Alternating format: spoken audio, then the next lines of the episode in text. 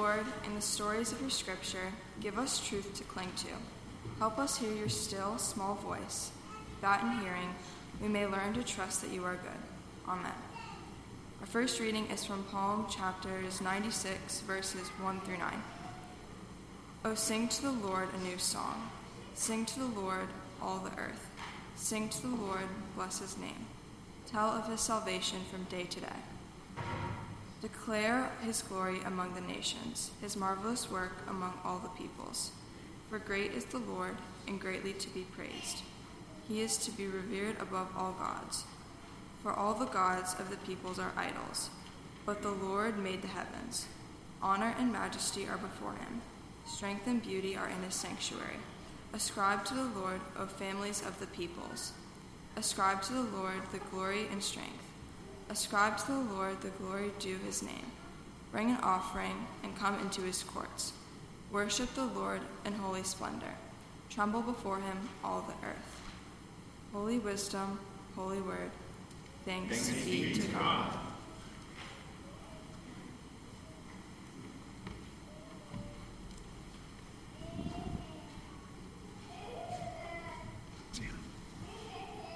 Our gospel reading for this morning is from Matthew chapter 22, verses 15 to 22. Listen for what the Spirit is saying to us today. Then the Pharisees went and plotted to entrap him in what he said. So they sent their disciples to Jesus along with the Herodians, saying, Teacher, we know that you are sincere, and teach the way of God in accordance with the truth and show deference to no one, for you do not regard people with partiality. So tell us then, what do you think? Is it lawful to pay taxes to Caesar or not? But Jesus, aware of their malice, said, Why are you putting me to the test, you hypocrites? Show me the coin used for the tax. And they brought him a denarius. And then he said to them, Whose head is this and whose title?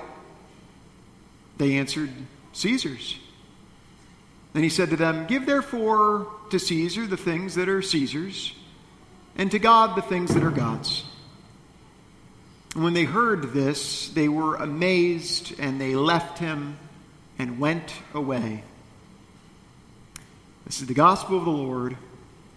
Praise to you, O Christ. Let's pray. God of servant rule. Your kingdom breaks our tangled webs where state and church collude to worship and trade on fear. Grant us the wit and will to give you what is your own, no more nor less than all the world and time. Through Jesus Christ, whose kingdom comes. Amen.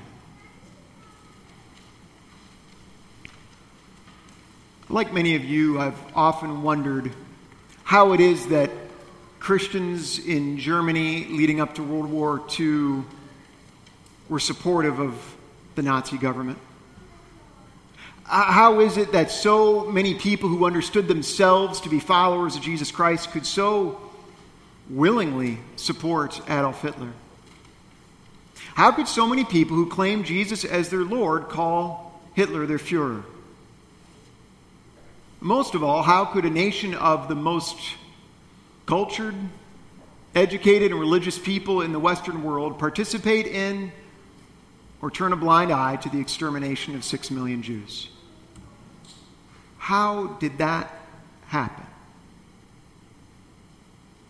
Sadly, most of the, the pastors and the priests of the time supported the Nazi government, equating their faith with nationalism that patriotism and faith were understood to go hand in glove. To support one was to support the other.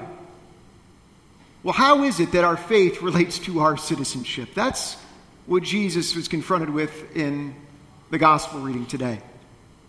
If you recall, Jesus is in a showdown with the religious leaders of his time during Holy Week.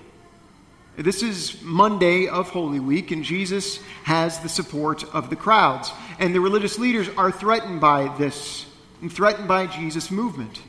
And so they're trying to turn the crowd against him. And there's no better way to do that than to get his opinions on tax policy.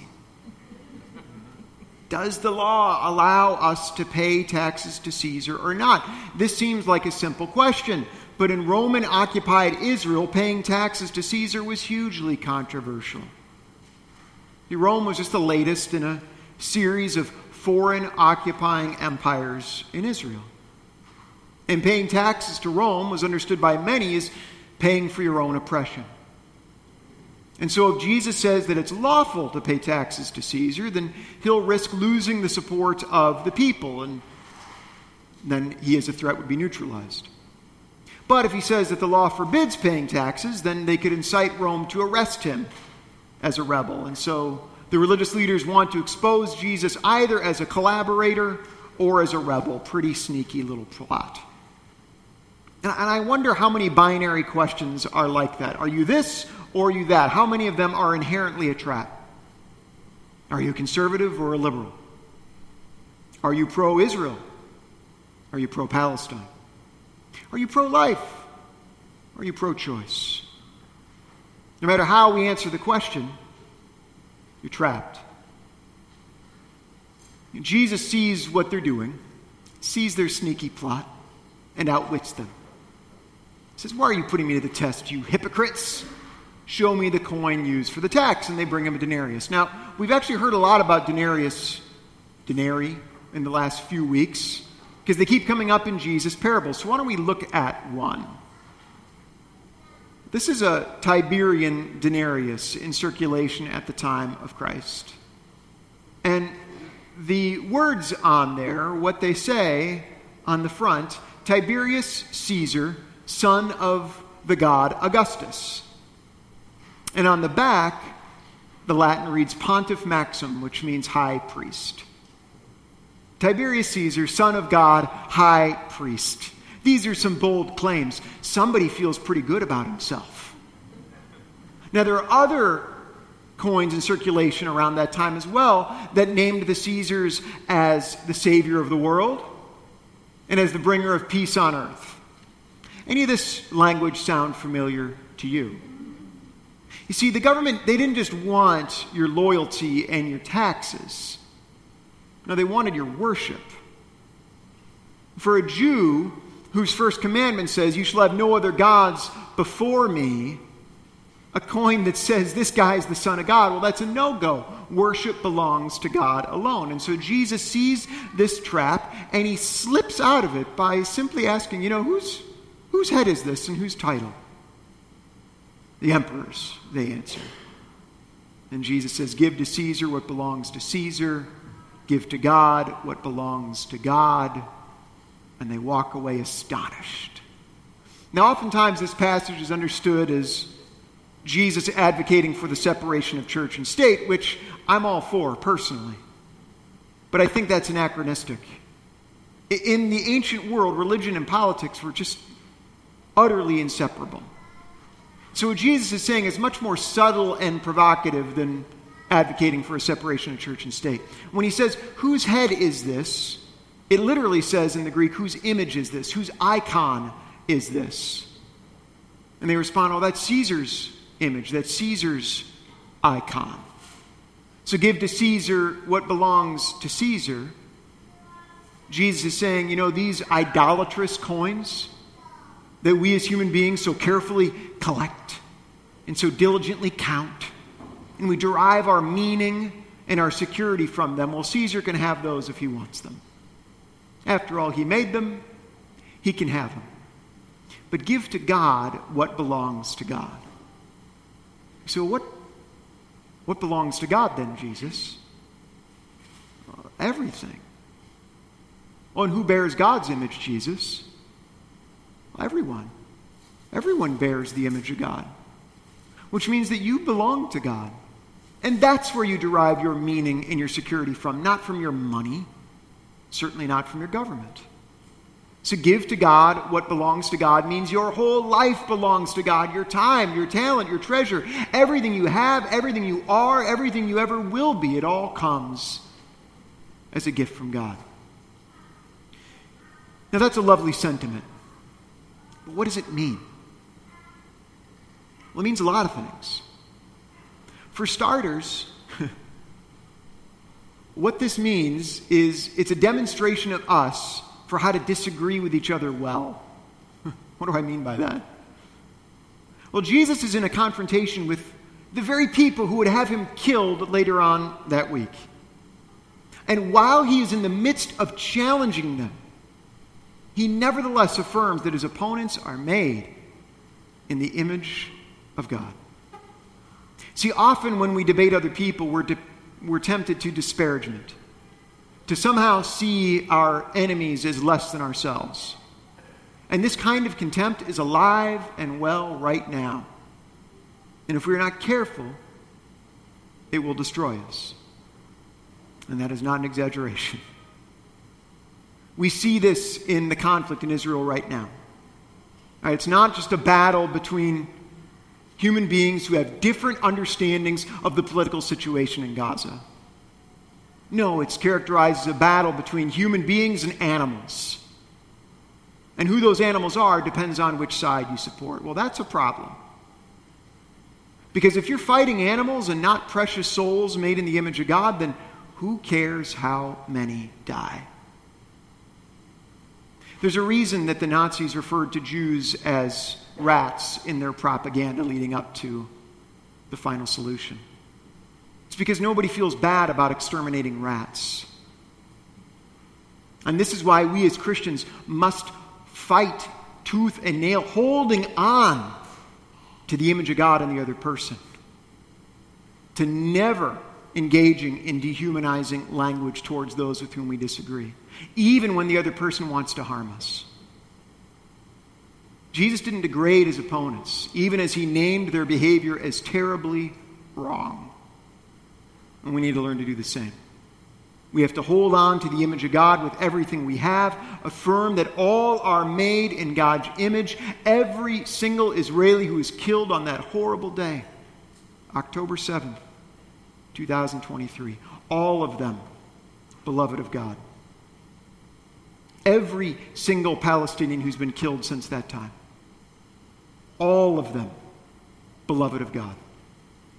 Every member of the IDF, and yes, every member of Hamas, all made in the image of God. And each of them that dies is a tragedy. And if we can't say that, then we've lost the plot.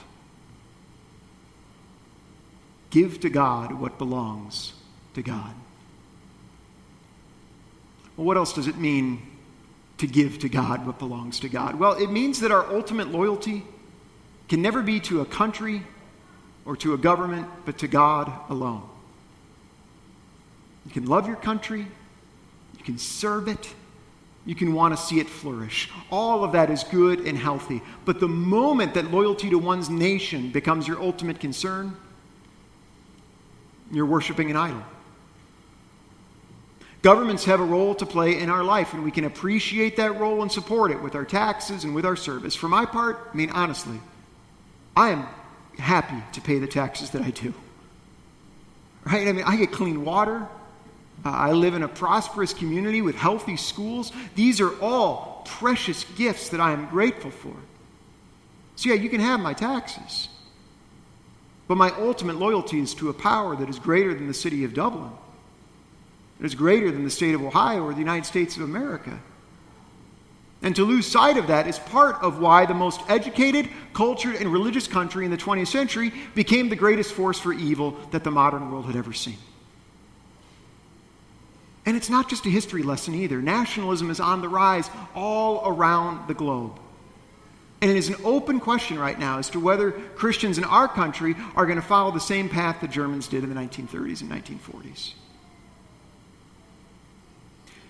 Now, of course, I should say most Germans, because there were some who resisted and did so out of their loyalty to Jesus. In the Presbyterian Church's Book of Confessions, our church's Book of Confessions, we've included the Barmen Declaration, which was written in 1934 by a small group of brave pastors and church members who saw what was happening and decided we must give to God what belongs to God. The Barmen Declaration begins Jesus Christ, as he is attested for us in Holy Scripture, is the one Word of God, which we have to hear and which we have to trust and obey in life and in death. We reject the false doctrine as though the church could and would have to acknowledge as a source of its proclamation, apart from and beside this one Word of God, still other events and powers, figures and truths as God's revelation. Now, that may sound like not much to us. but what they were saying is that loyalty to Christ is above all. And no government, no Fuhrer can compete with our loyalty to God. Give to God what belongs to God, even if it costs you your very life. For life itself comes from God. And so, as nationalism is on the rise in our country once more, it is time for us to make Barmen our confession as well. Beloved, you belong to God, whether you know it or not. And you are made in the divine image, and so is everyone else. To be made in God's image means that you have an infinite worth. You are precious beyond what you can imagine. So precious that God became human, lived and died as one of us, all that you might know just how loved you are. Enemies, friends alike, all beloved of God. And that's where your meaning comes from, and your security, not from your money, not from this country, but from the one who made and cherishes you, you and everyone else. So give to God what belongs to God. For God has given God's all that we might belong to Him. Amen.